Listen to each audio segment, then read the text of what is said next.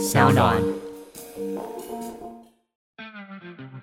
我们常常在讲现在的爱情啊，性是爱情当中很重要的核心，嗯性爱满意度也会跟你这段感情的满意度有很大的关联。所以，怎么样让性更美好，就是让我们在这情海浮沉当中的男女值得好好的去研究而。且我们今天就帮大家带来一个好物，这个呢就是哈鲁品牌推出的一些，等一下会跟大家介绍的小东西。那其实哈鲁这个品牌理念呢，就是他想要挑战传统，从性别角度出发的情趣用品领域，他想要让性爱不单只是肉体的欢愉，而更是双方情感的融合。那我们就赶快来看看有没有哪一些好用的小物吧。其中有一个很特别的东西，叫做 G O A T 大麻冰火高潮液。光听就已经嗨起来了，你知道这个东西是来干嘛吗？感觉就是应该可以有一些助兴的功能吧？对，但是它要插在哪里？应该就是放在一些会 会交合的地方，不然还能放在哪？保养在脸上吗？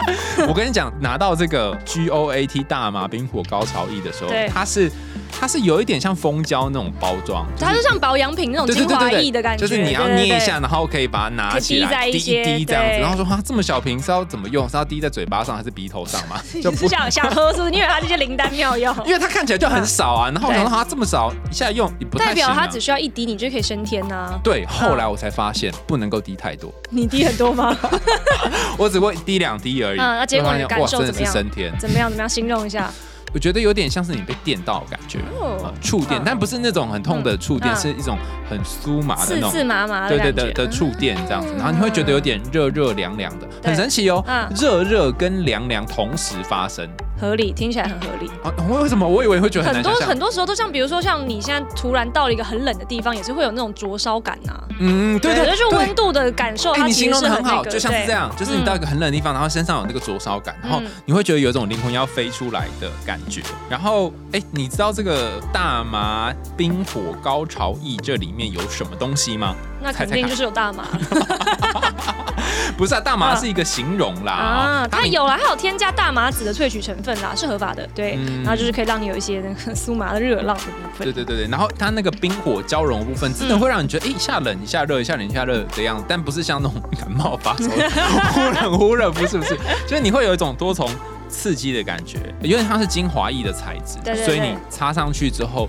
你不会觉得 h 咻的那种感觉，对就是我觉得还蛮舒服的，嗯就那个质地蛮好的。而且我觉得对于那种就是新鲜感已经逐渐消退的老夫老妻们，这个就是很值得尝试，因为你们光在家里先搞懂要怎么玩它，就已经可以搞很久了，然后就会有一种天呐，大家一起就是做了一个新鲜事的感觉。对，我们来看一下这张图哪里这样子。没错，嗯，好，但实际上它就是男生的生殖器跟女生的生殖器都可以涂，切记不要用太多，不然你会太 爽。而且它同时是不是还有推出润滑液跟保险套的部分？对对对，你来说一下润滑液好了。它润滑液呢，因为其实我有尝试那个润滑液的质地，它也是蛮水溶性的，就是像你刚刚说的，就是不会就是很不舒服、黏腻感这样子。嗯，而且重点是它里面呢还添加了保湿因子，而且富含维他命 A、D、E，所以就是你在助兴的同时，还可以达到一些保养的效果。所以如果你真的有点不太觉得哦，不，我今这最近好像没有什么要打泡，那就把它拿来敷脸，这样 也是可以保养一下自己的私密处，就是哦。你知道自己跟自己一起使用这东西也是可以的。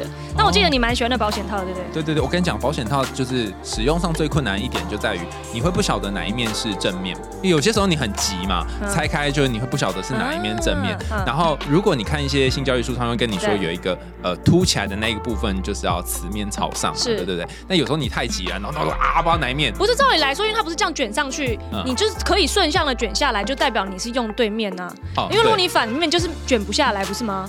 诶没有哦，啊有的时候你还会弄老半天哦。我我我的经验是这样啊。，OK OK，对，可能我手比较左，但是我就要讲重点了。重点就是这个保险箱，它还要告诉你说此面向上，太贴心了吧？对，他在那个包装上面就跟你说这一面朝上，可是你撕开你就知道哪一面是朝上。所以就是，如果你今天想要开灯打炮，也是有一个非常好的借口，可以就是顺理成章把灯打对，开因为。我很在乎你，然后也在乎我们的关系，然后我们要做好安全，对，然后就好开灯？开灯，没啊错对。除此之外，就是有些保险套会让你觉得太厚，嗯，厚到你会觉得嗯好像没什么 feel，有些会让你觉得太薄，我不知道对，我不对对，重点不是很害怕哦，你嗯还没到害怕，我有用过那种，你刚要用它的时候，你的指甲就把它戳破了，所以你就要再用另外一个。啊对，所以那我觉得它的厚薄度还蛮刚好的，嗯就是很很刚好，不会让你觉得太硬或是太软这样子。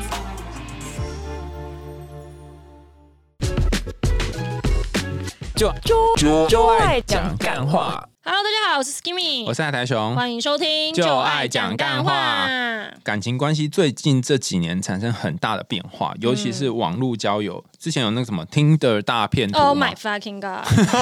那个是还活着。恨到牙痒痒。对啊，他最近就是宣布说他自己要来出一些他自己相关的，那他觉得听的大片图都在诽谤他，他要就是你知道传递自己的 story 这样子，随便了。哇，好，然后但不知道哪一个是真的假的，但总之就是有很多人总之。就希望他欠钱赶快还，他欠钱赶快还之后，我也不管他哪些是真哪些假。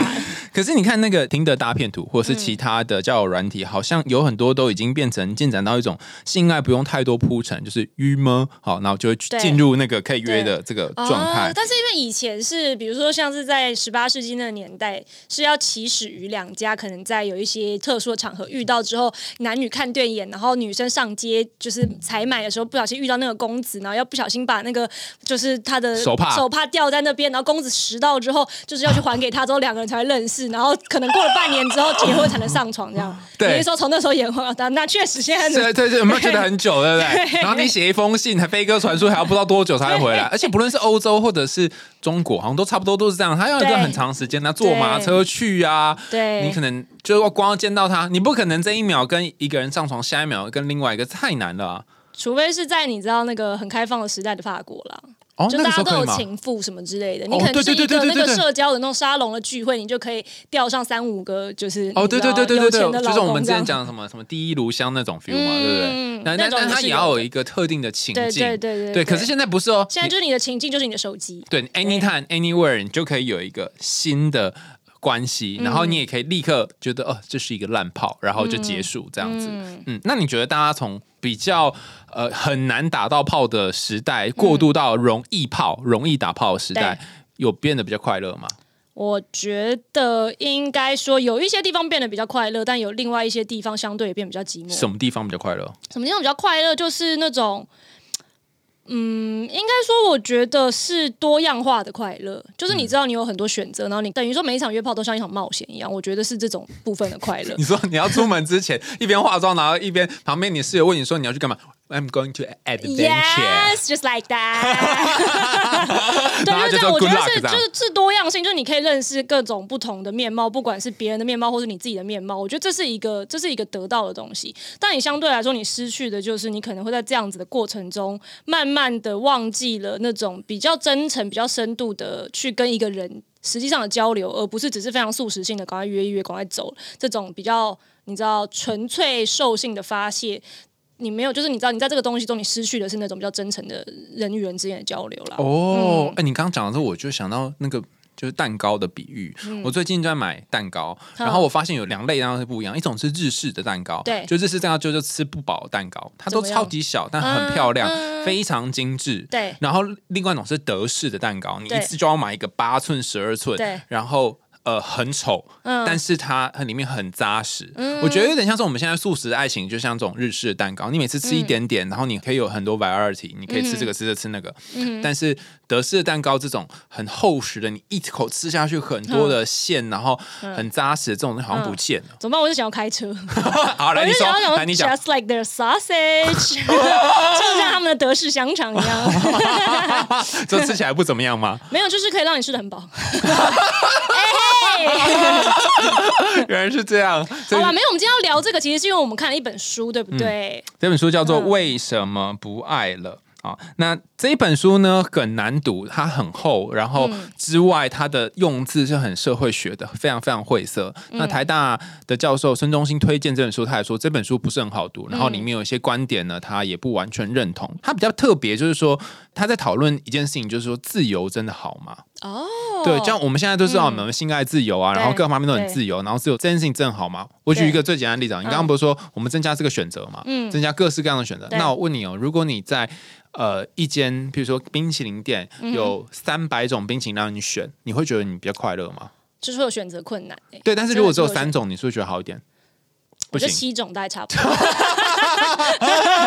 可是我们现在在嗯。Tinder 上面遇到的状况就是三百种啊，对，因为你就这边滑滑滑滑，你不在做三百种的这个过程吗？没错，没错，没错。而且我们今天就是搭配这一本《为什么不爱了》，就是是一本很难读的书以外呢，我们还会有另外一本更难读的书来搭配它，就是呃弗洛姆博士写的《逃避自由》。那这两个都其实都在谈论，就是现代社会给人类的自由，到底是让人类更快乐，还是让人类更陷入一种可能比较你知道彷徨的寂寞中？所以，我们今天就来聊这个啦。对，而且你这样子听一集节目呢，你就可以一次读两本很困难书，是不是很赚？好 赚哦，赚爆了！对，而且读到其实就是为什么不爱了，他是比较站在就浪漫关系的立场来讲这件事情。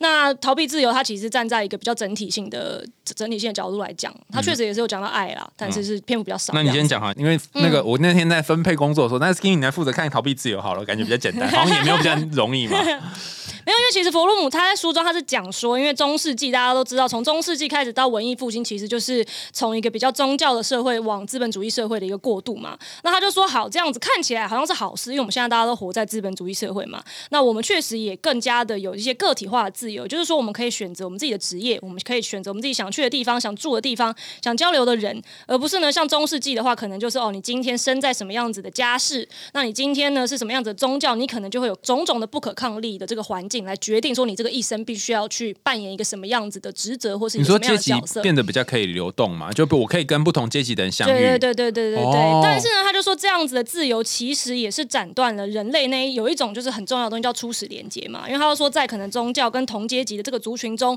你会觉得说哦，我永远都是有一席之地的，就是我身边有千千万万个兄弟姊妹跟我站在一起这种感觉。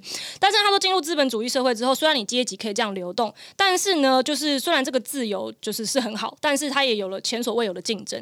也就是说，因为每个人都有可能逆风高飞，所以也代表说每个人都有可能挡住别人的去路。每每个人都有可能坠落。对，没错，没错。所以就其实它是产生了这种竞争的关系。那在这种竞争关系下，他就讲到说，好，因为今天我们大家在座的三位，以及 我想听我们节目的观众，应该大家都算是中产阶级的人啦。他说，其实这样子的一个情境下，在中产阶级的人格中呢，有开始产生了一种新兴的性格上的转变是什么呢？就是他们开始在他们人格中有一种焦虑跟无力感。去弥漫开来，那为什么呢？是因为这个是跟他有另外一项特征是有关的，因为他要说你身为一个中产阶级嘛，然后其实因为你并没有享受到资本主义。带来的那个最大的好处，就是那一些掏到最多金的人，不是你，就是是超级上层富有社会嘛。所以你其实算是就是夹在中间的那一层，那你就是开始会有感到一些敌意与愤怒。那弗洛姆是怎么说的呢？他就说，因为任何人在情绪跟感官表达上就是有受挫，或者说他的生存处境受到威胁，也就是说，像我们这样子，每天都要担心被跟别人竞争，或者说在职场上，我可能就是如果我不努力，别人就会追过我这种被取代。对他其实也是一种威胁。那他的行为跟反应通常都会带有这个敌意，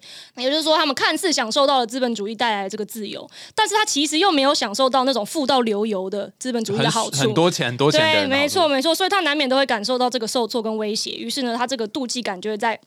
这样子的那个负面情绪上渲染开来，那但是呢，他有提到一个很有趣的的观点，就是说中产阶级在在对于这一些负面情绪的处理上，他其实并不会像底层的那些百姓一样，是就是肆意的宣泄，因为通常你知道掀起革命可能都是比较底层的人，他会掀起革命，历史上很多这样子的事情，但是中产阶级通常不会加入这样子的革命或是斗争，因为他们其实并不希望把现有的制度给摧毁，因为他们还是希望社会稳定，这样他们才有机会踏上下一波顺势而起的那个顺风车，去改变。自己命运加入上流社会这样子，哦对，所以呢，他们没有办法公开表达敌意，于是呢，这个没有出口的这个负面能量就会越来越浓烈，扩散到他们的整体人格，然后以及包括他们的人际关系跟人我关系。所以我觉得这其实也很好的解释了为什么酸民那么的盛行。就是我没有要打破这个体制，我没有要摧毁一个出口，去让他这些你知道难以消弭的敌意与愤怒，在某一个地方可以就是说出去这样子。哦，对啊，对啊。然后像弗洛姆也说嘛，他说当个人成为一个独立的个体的时候呢，你就势必一定开始感觉到孤立无援。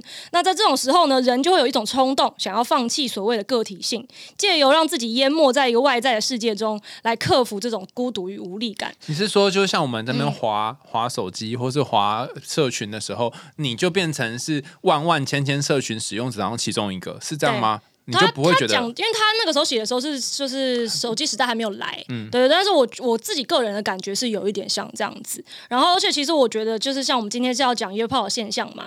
嗯那以及就是包括这个作者，他我不知道他在插书里面有没有就是说到类似于就是越约越孤独这种现象，嗯，有吗？有啊，有啊。那个为什么不爱了这本书就是讲说，你为什么要约炮呢？是因为你想要性上面的愉悦，对你有可能是想要暂时不孤独，对但是不论你做了什么，但你都会得到一个结果是越来越孤独。嗯，对，所以我觉得其实这种约炮现象跟它背后的越来越孤独、越约越孤独这个现象，如果我们用弗洛姆的观点来反思，我觉得好像有发现一种更根本性的脉络。因为其实如果你延伸到弗洛姆，他之前有写另外一本很夯，听说 BTS 超级喜对欢，那一本爱的艺术《爱的艺术》那一本，它里面就有讲嘛。那其实我觉得，如果你像这个自由跟个体化所带来的这种缺乏归属感啊、焦虑跟无力，其实是深深蔓延在我们心中的话，然后有影响到我们的人际关系跟我们的人我关系，所以我就是我会觉得说，好，那意思就是说，我们这一些本身就没有办法处理我们焦虑、无力跟缺乏归属感这个议题的人们，我们真的有办法靠自己的力量，或者说我们这些同温层之间的碰撞，去了解真正的爱吗？所以，如果说我们其实没有办法透过自己的力量，如果没有外界就是你知道懂行的人来干涉我们的话，其实我们就是会一直深陷在这个泥沼里面。懂行等是什么意思？懂行的人，就比如说我可能去看一个心理师，或者说我自己看这些书，然后我知道说哦，其实真正的爱，真正形式上的爱应该是什么样子的。如果没有这样子的，就是自我启迪的话，或者说这样子的学习的话，那其实就是会变成像在那个。为什么不爱了里面一样，就是越来越孤独，越来越孤独，但是你又不知道怎么跳出这个泥沼。不，因为你如果要跳出去，你必须有一个新的系统或者新的让你感觉到爱的东西。对但可问题是你没有办法啊、你没有，你现在暂时不知道那是什么啊、对，比方说，你应该认识很多姐妹，可能是一天到晚去 party，然后或者是跟不同的人发生关系，可是她也会觉得空空的这种嘛。没错。那他们后来都怎么样？继续这样吗？我觉得他们就是要么就是妥协了，要么就是他们找到别的事情来忙，然后就不要想这件事。嗯，妥协是什么意思？妥协就是他告诉自己说，嗯这就是这就是现代的爱，然后他就是放弃追寻真正的爱这件事情他。不要追寻一个稳定的关系，他就是不同的。也不是说他就是就是迁就，我觉得也是有，他就可能找一个差不多可以过下去的人，然后就继续一起过下去这样子。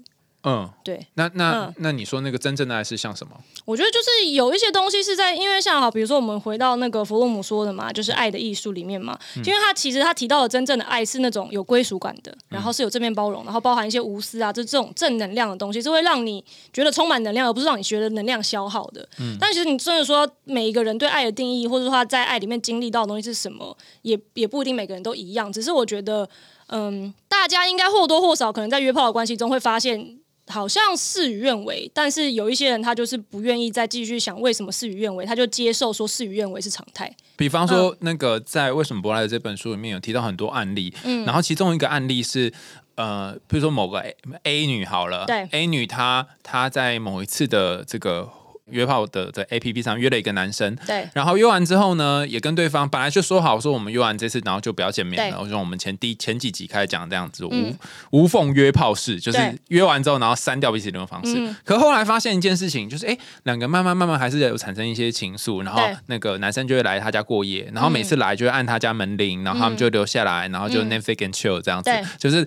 没有都没有说要干嘛，但是都好像彼此都心知肚明要干嘛。对对然后隔了一段时间之后，这个男生就突然消失了。嗯哼，然后这个男生突然消失之后，这个女生内心会有一种很复杂的感觉。对她一方面想说，她不是性爱自由吗？所以我是在实践一个女性主义，就是可以呃为自己的性负责这件事情对。所以她要消失，她不消失是她的选择。嗯然后我们本来就不是一个怎么样的契约关系，嗯可她还是有一种很奇怪的，就是被抛下的感觉。我我听起来的话，我就会觉得，其实每一个人他心底都是渴望深度的交流的，就是我的真心话有被听见，然后就是这种的感觉，嗯，就是你知道有被重视的这种感觉。那他既然他现在在这个关系里面，对方是不告而别嘛，嗯那他当然这一部分的他就会失落。可是他可能在理性上会告诉自己说，可是我已经知道这世界现在的游戏规则是怎么样了，我为什么还要觉得失落呢？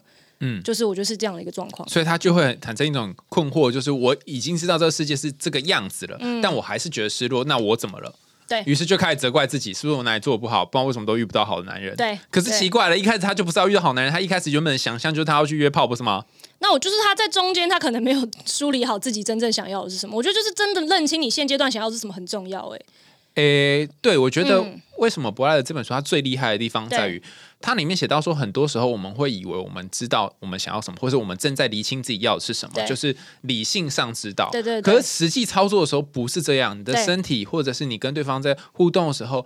很多时候你是没有办法按照理性去做选择的，对所以你刚刚讲说理性上知道这个就是用经济学去做选择，嗯但实际上在社会学会发现不是这样。比方说今天你已经决定要跟这个人分开了，然后或者是你没有要跟他继续有关系，但他在你家楼下按了门铃，对然后你不知道为什么去开了门，嗯然后他还是不知道怎么上来，你们还是嗯 Netflix and chill，、然后甚至是在结束这场性爱之后，你突然觉得我在干嘛？What the fuck？对但是也也发生了，对，所以不是他不是一个理性的决定啊。他因为我觉得本来感情就不是理性的啊，嗯对啊，那所以这个、嗯这这件事情还是很困难。然后刚刚讲这一段就是、呃男生。走掉这件事情，对。他在书里面有一个词叫做 ghosting，就是嗯。鬼墨，神出鬼没那个鬼没，表示说任何一个人都可以在任何时间点随时退出性爱契约。就是我今天跟你约炮，然后我嗯。可能可以在任何的时间点啊，说我不要这就是那个。手机门号不绑约的概念，对哦，我知道，像 PTT 有一个功能嗯。叫做悄悄，反正就是我登录进去，然后我可以跟你聊天，聊完之后我们可以约在一个地点见面。对。然后如果如果说我们在那地点，比如说等了几分钟，然后有出现的话，对。那就就是来一炮。对。但如果没有嗯的话，你也找不到那个人，对啊，因为那个嗯。他登录悄悄还是什么，我忘记那是什么功能，他他没有记录任何账号，啊。然后你只要把网页关掉，他就不会再找你到你就不见了。啊，对，就跟像那个 Wu Talk 有点像啊，对对有点像。对。对，随机配对聊天的那个，对，而且而且他嗯。不是用真实身份嘛，所以对。这一个很速食、很快速的感情，也让你对。就是跟对方这个连接变淡了，所以这件事情很很困扰啊，就是你没有办法得到你刚刚说那个有归属感的爱，然后就算是有遇到，也很奇怪啊。你有听过你的姐妹会说什么？我那天晚上跟她打炮的时候，她跟我讲了很多她小时候发生的事情，然后她家人怎样怎样怎样，然后我们两个人过了一个交心的夜晚。你有听过这种版本吗？没有，那你有听过那种，就是对方讲了一个什么东西，嗯就结果后来发现，呃，他是个渣男，跟别人劈腿，哎，对嘛？是不是？是不是是一样的意思啊嘿嘿嘿嘿？所以我觉得这里就有一个很值得问的问题：嗯，男生在讲，或或者是有可能是女生在讲说，我我我发生一些事情，然后女生或者是听的那个人，他觉得。对我好像懂你的感觉，或是我们两个有一种很紧的连接的那一刻是嗯假的吗？我觉得那一刻也许是真的，但是也就只限于那一刻而已，然后呢？然后就消失了，那一刻就过啦。可是可能他们明天、后天或大后天嗯还会约，然后还会聊天，还是会谈到这些事情，不是吗？但是那就是如果他，我个人的感觉是，如果他之后有办法再重新唤醒类似的时刻，然后这个时刻这样子的时刻可以在这段关系里面蛮长的出现的话，那就代表这段关系是可以深入继续维持的关系。如果没有的话，那其实就没有。那这里就有一个 point，、就是嗯你怎么知道他什么时候会消失？嗯 God takes the wheel，就是你可能觉得这个真的好喝好喝，然后好了解好了解哦，然后甚至就是好有 feel，然后就开始那那天就来了一炮。对可是隔了两三天之后，嗯。那书里怎么说呢？书里有针对这个提出一些解决方案。没有，他就说嗯他他形容这样子的一种恋爱形式叫做纽带啦，但英文原文是 bond。哦就是书就嗯连接的意思。对他说我们活在一个这个棒的非常奇怪的一个世界里面，对你跟其他人的棒都是一下子可以建立，然后一下可以可以分开。对然后他就说像这样子的连接建立方式，就是根本没有建立连接。可以这么说。嗯，就是你你在你在第一次见面的时候，好像你以为你跟他有某种相处，可是这关系深度是没有办法往下的。所以他第一个嗯提出的论点就是说，性从终点变成起点。本来嗯我们是交往，然后可能有一天会发生性爱，但现在是先性爱之后，嗯然后再来开始认识彼此。对，你有遇过有些朋友是先性再爱的吗？还是太多了？太多了啦！我应该是说，我反而比较少遇到先爱，然后最后最后才信的，通常都是有宗教信仰的人才会你说做先试这个选择。车就对了。对，不然没有怎么可能那个哈？但那我这样问好了，嗯通常是要多久可以发生性？没有，我觉得这纯粹看他们两个人关系的那个整个互动的 dynamic，跟嗯两个人对于这件事情的那个，因为我有遇过那种可能交往。就你知道，刚认识没几天就打炮，结果最后还是结婚的，也有遇过这种刚认识没几天打炮，果然就是始乱终弃的。所以我就真的是看每个人的当下的状态跟他们彼此的价值观呢。哦，所以差不多刚认识，可能呃，在半个月或一个月内之内，可能就要先试车这样子。我觉得就看你个人啦，你也是可以半年之后再试啊，你也可以一年之后再试。然后发现，哎，这这部车怎么没有方向盘？这样，那就现在换别车喽。可是，可是如果先性再爱的话，就会遇到一个问题，就是那这一个人万一跟你不合怎么办呢？对啊，那就是可能会有这个问题。但是他就是要在这个之前先想好要承担这个啊。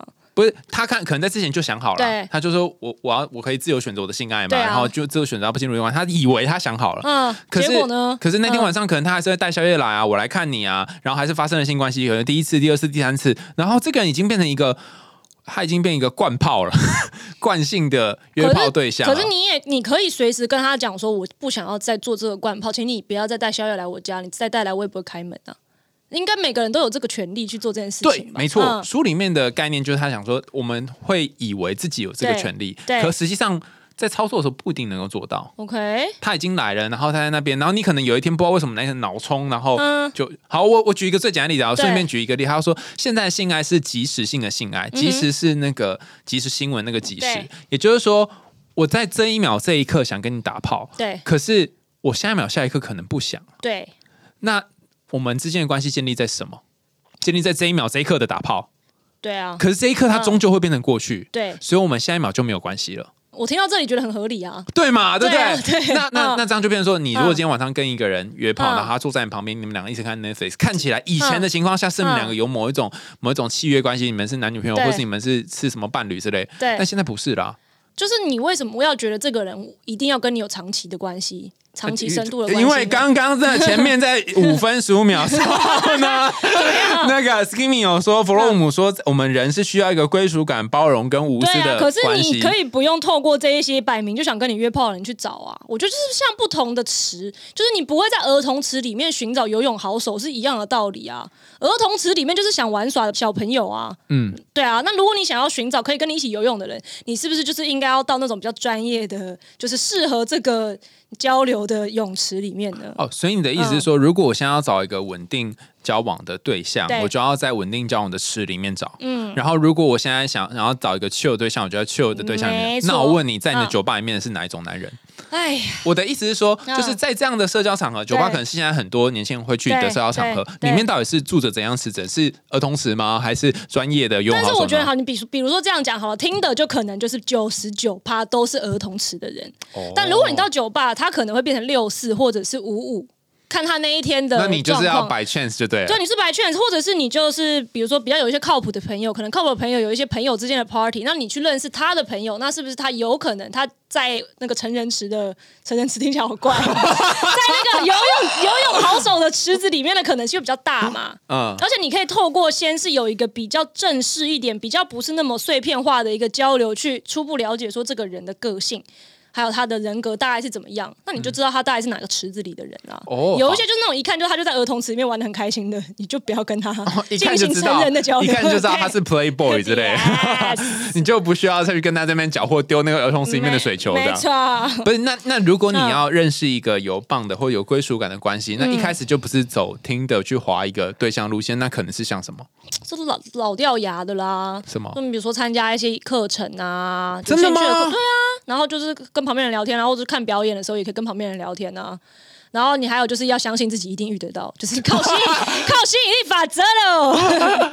你那时候你男朋友不是也是朋友介绍的吗？没有，我男朋友就是我去看表演的时候，他是里面的 bartender，然后我们俩就是他搭上我，然后我们认识的啊。等一下，等一下，你去看表演，他是 bartender，你表演为什么会有 bar？他是在酒吧里面的那种沉浸式的剧场。哦，对对对对。然后他是 bartender，然后他搭讪你这样，那你怎么知道？说不定就。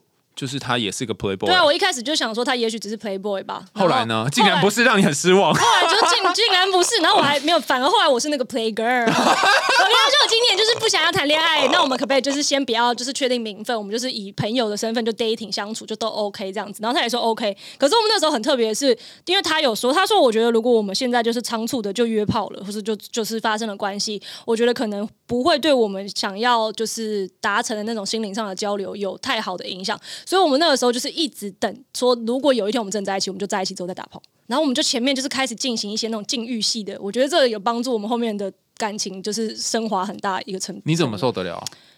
其实我可以诶、就是我因为我可以脑嗨的一个人呐、哦。所以我反而会觉得那个整个那个禁欲性的情境，我就会觉得哇 销魂这样，我觉得很棒。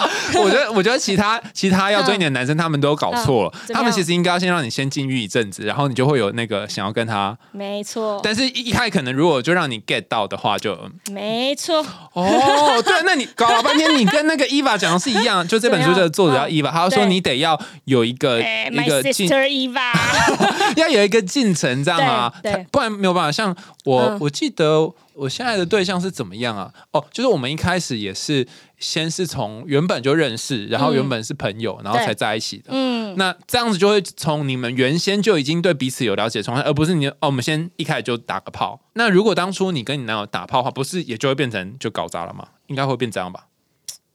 我觉得好像是那种你们曾经一起经历过比较特别的东西的这种感觉会变少。哦，对，什么意思？因为像我们一起走过那个禁欲的过程嘛，那确实就是我们一起经历的一个跟别段感情不一样的一个一个经历，所以它会变成你们两个一起就是那种出生入死的那种感觉，就是共同伙伴的那种。我觉得就是它是建立一个 bond 啊。那如果说你一开始就打炮的话，那其实就是，尤其是如果现在的人大家都是先就是你知道性变成起点的话，那它就是跟其他的千篇一律的关系是一样的。就你跟其他人没什么不同，对对对对对就是其就是众多听的里面被划掉的，对，或是被留下来的，所以我觉得是那个特。别性的那个关嗯系。，在书里面提到一个很神奇的词，叫做 zipless fuck，就是嗯无缝约炮。那时候我还觉得这到底是什么东西，然后就问 Skimmy，你不是去查了吗 我？去查了，对，嗯，那所以那是什么意思啊？其实因为我们原本一直以为它好像是一个新词，因为我们想说我们没看过，一定是新词吧，就没有。它什么一八六七年还是什么一九八几年就被提出来了，就是一个旧词了。它的意思就是说，比起一夜情来说，是一个更没有负担的，就是大家现在就是只为了性而约，约完之后彼此就是从此相忘于江湖这样子。就直接不见。直接不会再有任何的联系。好处当然是有些人会觉得说，哦，这是一个更纯粹形式的性爱，是一个更纯粹形式的，就是呃欲望的抒发，而且。比起你说，如果我真的要认识这个人，然后我们真的可能是在打炮之外有别的那种情感上的纠葛的话，那其实很多人是很讨厌那种情感里面那种 power game，就是有一些你知道权力的争夺，或者是你说我买包包给你这种吗？就是各式各样的套路啊。好，因为他其实说的这个 power play，我个人的感觉就是有点像在感情里面的那种那种套路，就是我可能为了想要从你身上得到某样东西，不管今天这样东西是你的身体，或者说我想要征服你的心，或者说我想要怎么样，我可能会用上一些手段。但是他们讨厌就是这种手段，所以他们就觉得这个无缝约炮就是彼此就是你知道别说话吻我这种就是很单刀直入，他们就觉得很很不错，所以就是这是我上网查到的啦，哦你说直接搞定，就是哎，不好意思，店员，我要一杯大杯热美式，然后他就你付钱，他给你这样，对对对你不用在那边弄老半天，怎样他给在那边说，哎，我个美式老？板算便宜一点啦。老板说啊，老板，嗯，我们每天上班很辛苦，我就没有这个过程这样子。哦，The Police Fuck，他其实有遇到一个问题，就是说，他就变成一种游戏式的感情，可是。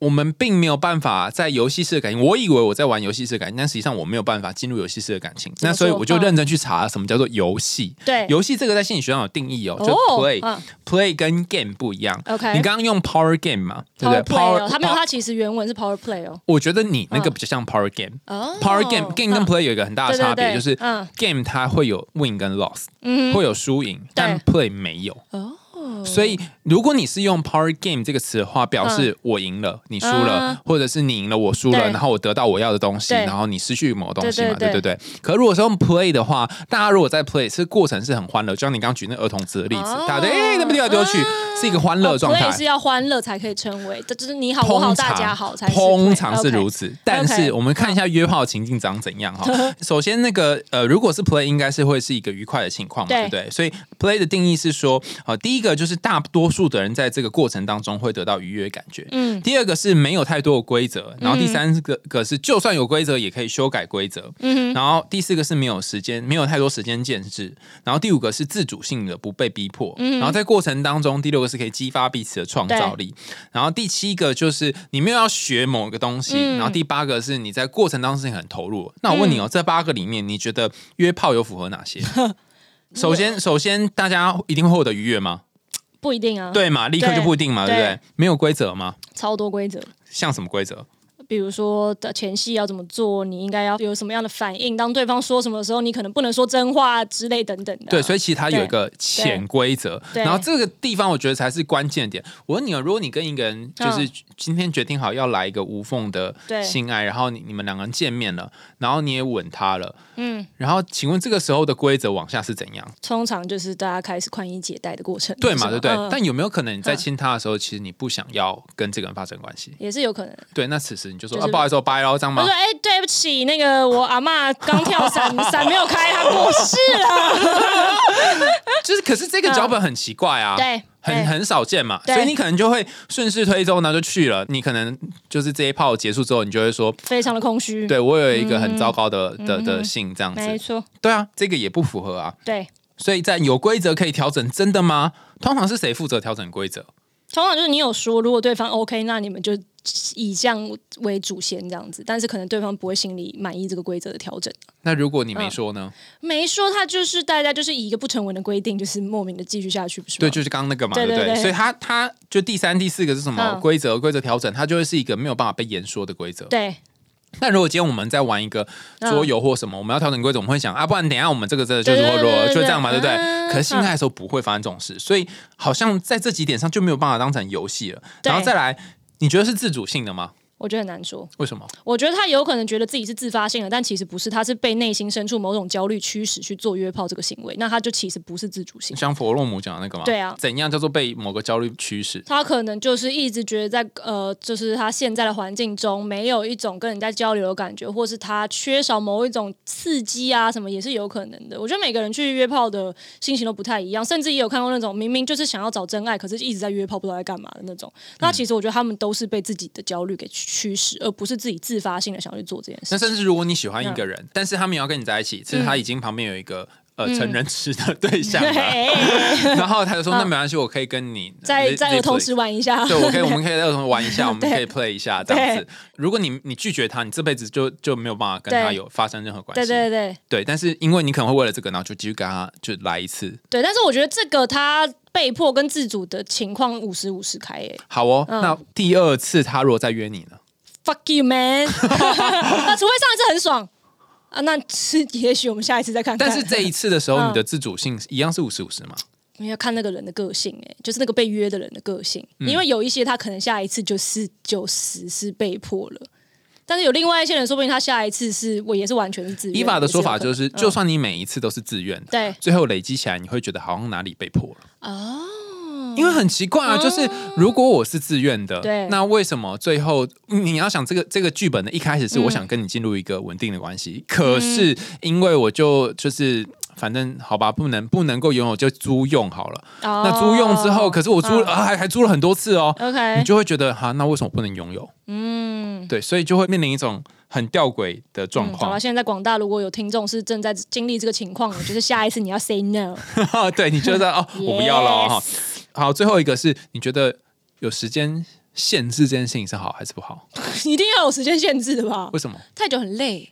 不是，不是，我不是说太久很累，哦哦哦，我是说你跟这个人关系有时间限制，哦你觉得好还是不好嗯，？Play 通常是没有时间限制，对比方说你可能会有姐妹就是说，我跟她就是玩玩呐、对然后我跟她就是玩玩，应该是没有时间限制吧？你可能会玩个几个月，对或者是几周这样，对对，应该是没有时间限制嘛？那这个好吗？嗯没有时间限制的玩玩好吗？很吊诡哦。怎么说因？为没有时间限制的话，其实就是到某一个时刻，就会有人在想，我们接下来该往何去何从。对，但是如果有依法依法是这么说的，是吗？对，但但如果但如果对你好厉害，立刻预测。嗯那如果有时间限制呢？如果有时间限制的话，我觉得其实反而好像好一点。并没有，真的吗？嗯因为我在有一个电影最近很红，什么世界上最烂的人。啊，对对对，然后嗯那里面的女主角呢，嗯就是跟男主角邂逅了一个晚上。对然后在某一个 block，两个人嗯就分道扬镳，然后没有留任何联络方式。然后自此之后，每天晚上脑袋里面都在想，说我哪一天可以在这城市再遇到他。所以你觉得这样会比较好吗？但是我觉得这个有点极端，这个状况，因为我有遇过，就是有别人的状况是，就是他们本来真的要分手了，因为他们虽然一开始相遇的时候觉得性格很合，但是后来开始交往之后，发现大家就是双方都会因为彼此的在比如说工作上或者说其他事情上的焦虑而开始一直吵架，他们就觉得好，那我觉得我们的这个相处方式真的不能再在一起了，我们其实就是在亲密关系上的性格是不适合的，但是他们就想说好，那不然我们就设一个时间，比如说我们就这个月我们一起好好过完，把我们之前当情侣的时候没有做的事情。我们就比如说要去约会，要去哪里约会，我们可能因为工作没有做到，我们就在这个月尽量排时间把它做完。结果就在这个月，他们就发现天呐，就是你知道有那种更珍惜的感觉。后来他们就复合了，啊，嗯，他们就决定要好好在一起，然后彼此就是会更愿意去调整说以前那一些造成他们彼此分歧的地方。所以我也是有遇过这种事情。所以当你把这件事情变得一条一条列出来的时候，感觉会比较好吗？什么意思？就是你你要做的事情列出来的时候，你们两个人反而会增加亲密感。不是他这个，他刚刚这个，我觉得关键是在于他们，因为其实彼此还有情愫，然后他们也会想象说，那我们就剩这一个月的快乐时光了，我们是不是要就是你知道，你知道 make each day count 的这种感觉，就是很珍惜当下。然后所以在这个珍惜当下的过程中，他们有感受到彼此之间一些特别的东西，所以才导致他们之后愿意在一起走下去。也有可能你在实践的过程当中发现，啊，感超烂。也有可能在实践过程想说。这一个月太漫长了，也是有可能。就为什么这个人越来越无聊？对，想说我当初怎么会答应他跟他签这个一个月的契约？我就应该签三天的。对对。然后，所以这里就产生一个问题：你那个签契约是还好的哦，那万一没签契约的话，你是拿什么来维持感情呢？伊娃说：“你是拿每一刻每一秒，你觉得有没有无聊来维系感情？”嗯。如果说你这一秒觉得无聊，就不好意思哦，拜，你就立立刻封锁他、删除他，任何方式你都联络不到，然后你也遇不到这个人。对，那如果你觉得哎还有趣，然后就哎下一秒可能就还还可以继续联络。对，他说这种方式的困境不在于就是说哦我们可以自由选择性爱或是自由选择感情，而在于你永远会活在一个不确定当中。对，你不知道这个人他明天还会不会在，对，后天还会不会在，然后然后你还要维持一个时间不会结束的关系，又好像随时会结束。对。这不是很痛苦吗？其实我之前在洛杉矶那几年就有听过，就是我的姐妹跟我抱怨类似的事情。他们就是那时候很流行一句话，就是在你知道，就是微信朋友圈里面很流行，就是大家会发一句话，就说上个礼拜说爱我的男人，这礼拜都消失了。哦，对 对。那后后来后来他们有因为这样就脱离这种呃男人会消失的情境吗？后来大家就是各自去寻找自己的成人池啊，就他们就发现你不要把一些儿童池里面的白痴说的话当真，然后他们根本不知道自己在跟我笑。但是你有没有发现，从刚讨论到现在都遇到一个困境，一个一个很奇怪的点，就是为什么消失的都是男生？没有，也有女生消失的啦，我们只是没有讲出来而已。对，那呃，为什么好像常常会听到女生抱怨说某个男生消失了？还是因为男生不喜欢抱怨这种事情？哦，有一种可能是这样，男生不太喜欢讲。他可能想说这样讲好像显得我自己好像很弱嘛，对不对？对。那男生消失这个剧本或者这个脚本很容易被大家谈论说，你看他搞消失，他失踪了。对。那女生消失的剧本为什么很少见？还是女生做比较好？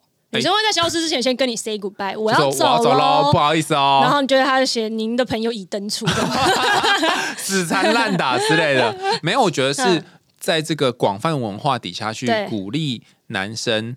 隐性，他不是真的鼓励哦，是鼓励男生去实践这个消失的脚本，然后鼓励女生去做那个 keeping 的脚本。为啥？就是一直以来被心理学、嗯实验心理学骂翻的那个演化论，就是说，啊，男生就是因为以前就是在打猎要 hunting。你看你的频道不是一天到晚就说我们要怎么样让女生心仪的几个方法吗？你都是教 hunting 的方法吗？我有教女生如何 hunting，教男生如何 hunting 的方法，就很多男生会来看嘛，对对对？然后你教女生，教女生如何 hunting，他们也会来看呢。好啊，那你有教男生如何 keeping？吗？keeping 这个关系如何维持这个关系吗？有哎，那会看的人是男生吗？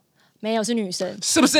很奇怪嘛，对不对？下面 take 男友这样，艾特谁谁谁，你快看惊叹号惊叹号，没错，就变这样嘛，对不对？然后再跟大跟大家分享一个秘辛，之前某某杂志哈，就是他就是呃一个有关于家庭的杂志，然后他想说，那我想办法就是让男生也来关注经营家庭、经营关系的议题好了，对，所以在封面放了爸爸的照片，OK，然后发现那一集卖的超烂哦。但每一集都是，如果是放妈妈或放婴儿照片，就会卖超好。OK，所以后来他们做了一个调查，就是原来买这个家庭杂志的九成都是妈妈啊。所以你会遇到一个困境，就是说，好像负责来去维系关系，像以前那个采集时代，都是在家里面就 maintain 这个整个况都是女生。对。然后这个困境就会产生在《伊法书》里面提到一个很奇怪的困境，他说。好像在关系结束的时候，嗯，男生 ghosting 男生消失的时候，有一个脚本就是女生就会觉得我是不是哪里做不好，嗯。然后开始检讨自己。嗯，我觉得这样是一个就不太平等的状况，可是好像这个社会会促使男生你失败了，你就去找一个，你就去找下一个对象，对。然后你再去 hunting 一个人，那女生失败了嘞，就会就会跟你说你要来检讨你自己哪里做不好，哦，OK，很奇怪嘛，对不对？嗯如果今天有一个男生他失恋的时候，妈妈就会说你去找下一个，但如果今天一个女生失恋的时候，她可能回去妈妈就会说你有没有想想人家为什么离开你啊？哦哦，就是很奇怪的欸脚本嘛，可是我觉？得新一代的爸妈应该不会这样了吧新一代的爸妈就是男生如果一直失恋了，要一直失恋，然后妈妈就可能会跟他讲说，你就妈宝。没有啊，我觉得就是男生还是有在检讨自己啦，嗯。对，但是只是数量上的差异。对我觉得确实有很多可能人就一直觉得自己很屌。然后书里面还提到一个议题，我觉得也很有趣。他说：“你可以接受性外包吗？性外包是怎样？就是说，呃听，起来好专业哦。性外包意思就是现在都不有那个是有一些工厂专门在做这个事情。食物外包，食物外包就是嗯你叫人家帮你做午餐、晚餐，对然后送来嘛。对对对外包意思说，今天我不想做爱，嗯。那你可以接受你的伴侣跟别人做爱吗？然后我的嗯。我的世界是想说，如果你不要让我知道就可以，我可以接受他去找专业的性工作者，这个哦。他让我知道我也是没差的，但是你不能接受他跟别人做爱，然后就是就是外面随便那小三小五这种我不行，哦，所以他如果去做那个嗯无缝约炮也不行。那就不要让我知道了，对吗？对，好，但是如果你可以接受你的伴侣跟嗯其他人发生性关系的话，嗯在你没办法提供他性满足的时候，嗯，好像这样看起来就 make sense，他可以去找性工作者之类的。但这里又有另外一个问题，嗯你觉得你需要为你伴侣的性负责任吗？就说他他有没有爽，他他有没有满足他我觉？得是以前，就是如果在自己还没有认真深刻去想这个问题的时候，是会有这种非理性的责任感的。就我应该要满足，就是会觉得好像如果我没有做到的话，是不是就是是我导致这个关系往一个不比较不美满的方向去走？嗯但是后来之后，就自己想通了，就会觉得说，其实本来就不是这样的啊、关我屁事。他想要做爱，他自己想办法。对对，就是如果我现在真的不想做的话，那就是没办法，那你也不能逼迫我。就像你现在不想做的时候，我也不会逼迫你，是一样的道理。对，然后我之前遇过一个朋友，他是一个性欲很低的人，对但他女朋友是性性欲非常高的人，对然后他们两个在一起也不是因为性爱，对可是当他的女友想要性爱，然后他无法去，他没有想要，然后没有办法跟他做爱的时候，他会有一种罪恶感。他觉得得身为一个男生，为什么我的阴茎没有办法满足你？哦，对，是一个很很那个性别不平等的想法。嗯好，但是这个不平等让他心里很挫折，就可是女生也会有这种想法啦，对，也也是嘛也是。然后他他嗯就觉得很挫折，他说为什么没有办法给你？然后重点是他还会阻止他的女友去跟别人发生性关系。那因为我不能给你嘛，我也没有办法满足你，但是我又不想要别人来满足你，嗯我会有一种为什么是别人的感觉。OK，对，所以我就是禁止你跟别人发生。那那女生性欲她就要自己想办法解决嘛。对那这个女生她有有几个做法，第一个就是她自慰嘛，对然后另外一个，所以说欢迎各位业配厂商帮我业配自慰产品，对对，然后另外一个就是她去秘密的这就偷偷约炮，对，偷偷偷的，来然后嗯然后偷偷了几年了，偷偷了八年。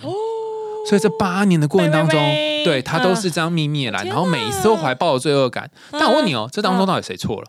我觉得就是两个人的步调不一致，但是我个人会倾向觉得男生有一点对，为什么要这样吗？嗯？可是这个看起来是女生去 cheat，不是吗？对这是很奇怪啊，很吊诡啊。好，嗯所以如果你不让人家性外包，就会遇到刚刚讲的这个状况。那如果你让人家性外包，你又会遇到另外一个状况是，哎，那我的男友刚刚才跟别人做过爱，然后他就来跟我做爱，这感觉一个 feel 哪里怪怪的？不过这难道不是代表你男友很持久吗？好像也有点道理哈。就是会有一个、嗯不知道会有一个怪怪的感觉啊，或者是这张床才那就你就不要让，就你就跟他讲说，不要让你知道他刚刚跟别人打过炮就好啦。对，所以就变你要形成某种特殊的协议嘛，对对不对对但协议本身也是一个问题。我这本书他就指出一大堆问题，但他们没有解决。谢谢他，我们谢谢伊娃。他是他是走一个批判主义的路线啊，哦批判主义就是提出很多，但他问题都很有建设性哦。好，嗯你刚刚说那个契约婚姻嘛，对不对契约关系也会有一个问题，比方说，呃，有一种契约是。我跟你在一起的时候，我跟你结婚的时候，结婚协议书，然后签名的时候，我同时也签好离婚协议书，OK，这样我们就不需要那边打官司打很久嘛，因为对台湾要离婚很困难对，就是要有一些什么过失什么之类的。你觉得这样你要吗？你是说我在结婚的时候同时签好离婚协议书？这个你会愿意答应吗？呃我不会，为什么？因为我觉得他有办法拿这个东西背着我去干一些非法的事情。呃，为什么？他他可能会随时就解除这段关系。等一下类似这样结婚那个契约书是我们要是是我有办法，比如说各执一份，然后他没有这两份合在一起，他就不能生效的嘛？还是就是他拿那一份，他就是随时要生效都就可以？就是结婚是两个人嗯同意嘛，然后你对签他签嘛，那嗯离婚协议书也是一样啊，他拿去离婚，你拿去离婚都可以啊。所以就是一式二份，对，然后任何一个人，行，那不行，那不行。因为你怕他可能会有一些金钱或其他的。对这有一些这有一些法律层面上好，那我们先姑嗯且不要论呃那个金钱的部分好，或法律问题，就是单就关系这一块呢，就是这个人嗯他可以跟你在一起，但他随时可以跟你离开，这个你要吗？可是不是现在的关系不是就是这样吗？没有人他就是同意跟你你一辈子在一起啊。可是结婚，嗯它某种程度上面好像没有办法让你立刻可以分开，对，他会给你一个就是你需要跟对方八对根什么的嘛，对不对对？所以它就是某种契约啊。对对。可是如果你签了一个契约之后，你又会有一种被束缚的感觉。很多人都会说结婚就失去自由嘛，嗯，对。但是你如果要买这个自由，你就会获得一种不确定感，对，让你选，你要选。呃，有自由，但是不确定感很高，还是嗯没有自由？哎、可是我之前听过，不知道是在哪一个国家，是不是欧洲还是哪里？他们有就是有实行一种，就是我们今天结婚，但是我们的结婚证书上面会说这是几年的结婚约。哦，对对对对对对我觉得，那个还蛮不错的。这个你可以吗？我觉得那个我可以、说续约续约就是到时制，间到会自动就是失效，你要就是你知道再再下一次下一份续这样子，我觉得是蛮好的。对啊，哦，所以同时在一个期限内，嗯然后你也不会觉得这段关系快快结束啊，就像租房子一样，对啊，对啊你。就知道说，对，就是在在租约没到期之前，你都会有一个安定感，因为你知道你的房东不会随时跟你说，哎、搬出去啊之类的。但是在快要到的时候，你就可以好好思考说，这个房子我真的还要继续住下去吗？还是我其实想要去住别的房子？哦，对我觉得这个其实蛮好的嗯但是同时你也会有一种不确定感啊，因为但是那个不确定感不会是从第一天就开始的，它可能是会，比如说你签六年，那你就是到五年的时候开始想这个问题，哦，你不会从 day one 就开始想说怎么办？我们六年之后，哈，这个房子就不能继续住了，杞人忧天吗？好啊，嗯那如果现在要你跟你的伴侣嗯签一个，譬如说三个月或者是一年的这种伴侣契约，这你也可以。我可以啊，然后等到譬如说三个月的倒数第二天、第三天说，对哎，我们要商量一下有没有要续约的。对啊，对啊，而且我觉得刚好也是趁这个机会，两个人可以有一个契机坐下来，好好检讨一下这段感情到底有没有什么这段时间里面怎么样，对不对？对啊，听起来很不错嘛，对不对？然后伊法又要说什么啦？伊法，很很坏有没有？啊他说有些东西坐下来是无法调整的，甚至是你坐下来调整之后，你会发现要要，躺下来才能调整。对，没错。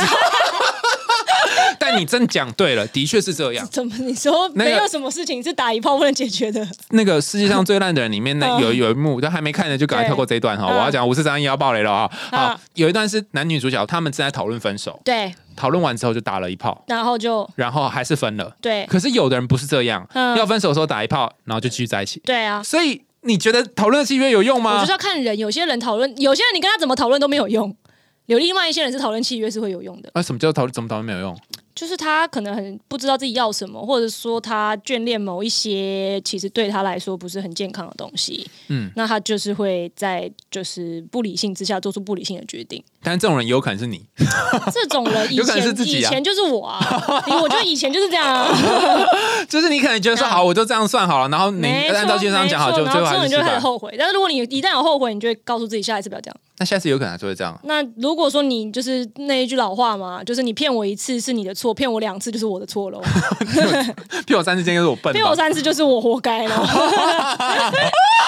对，就像你之嗯前你讲那些姐妹，她不是常常前任来来回回一直分开在一起 Oh my 个。god，真的是讲了都不想讲了。对啊，但是你你也不会觉得她真的很笨啊，她就是在我就会惯觉得她在感情上很笨啊。我会理智的分开，他可能在事业上做的很好，那我就是给他肯定；那在情感上做的很差，我也是给他一个、对。好，可是我觉得这个问题真的怎么讨论都没有答案啦，就是大家可以就是在节目下面留言说，哎，你觉得你听完这一集之后，你到底对于现在这种无缝式的关系或感情，你是想要稳定下来呢，还是不想要呢？或是怎样？你觉得是一个比较适合的关系？嗯，大家可以在下面留言说说你的想法。就有人说：“天哪，谈恋爱好麻烦，不如单身。no boyfriend, no problem。对了，的确是这样，但是好像比较轻松哦真的。是这样子。我那天在地下街看到有一个男生，嗯好，然后他不是那种标准我们以为的仔仔样子哦，就是非常呃很纤细，然后很斯文的一个男生，就是看起来就是很多万人迷那种，那他那边买很多呃二次元的东西，然后。我就在想说，嗯。我那时候就有一种感觉说，如果一辈子你都可以在二次元世界里面生活，嗯。然后你也不需要跟其他人维持这种亲密互动，然后这样你就可以获得满足，其实这样是很幸福的，真的是蛮幸福的。因为你就、嗯你就可以在那边买东西，然后跟这些东西互动，然后拥抱这个抱枕，然后你可以从当中得到完全性，我觉得很好哎、对对对，而且因为其实像我自己本身以前是写同人文起家的嘛，嗯。其实因为我后来就是最近有回去看那些，就是现在同人社团已经发展到什么程度了这样子，然后就看到一些大家熟悉的热情，嗯我觉得其实这些人他们算是精神世界是可以让自己富足的，我觉得是很好的。就他就是靠他可能看他喜欢的作品，然后或者有他喜欢的角色，他就会因此而受到启发，然后他就会展开一些创造性的过程，然后再又透过这个创造性的过程中得到成就感，然后甚至得到同好，然后有可以办有办法跟同好一起交流这些东西，我觉得这个是我觉得这个是很宝贵的一种。所以你不一定要从现实生活的人当中去寻求这些，对有可能是嗯你在一个作品上，但你有一些跟你一起的、嗯的伙伴，没错，我觉得其实这也是蛮好的。嗯对啊，小林最多啦，最多干货，又不想听很多干货的节目吗？赶快订阅追踪起来，没有听你会遗憾终身，听了之后你会终身遗憾。我们下次见喽，拜拜。拜拜。在你放弃做选择的同时，其实你已经做了选择。世界是一个很复杂的地方，别人也是一种很复杂的存在。我们唯一可以搞懂的只有自己，为自己设计一个合适的游戏规则吧。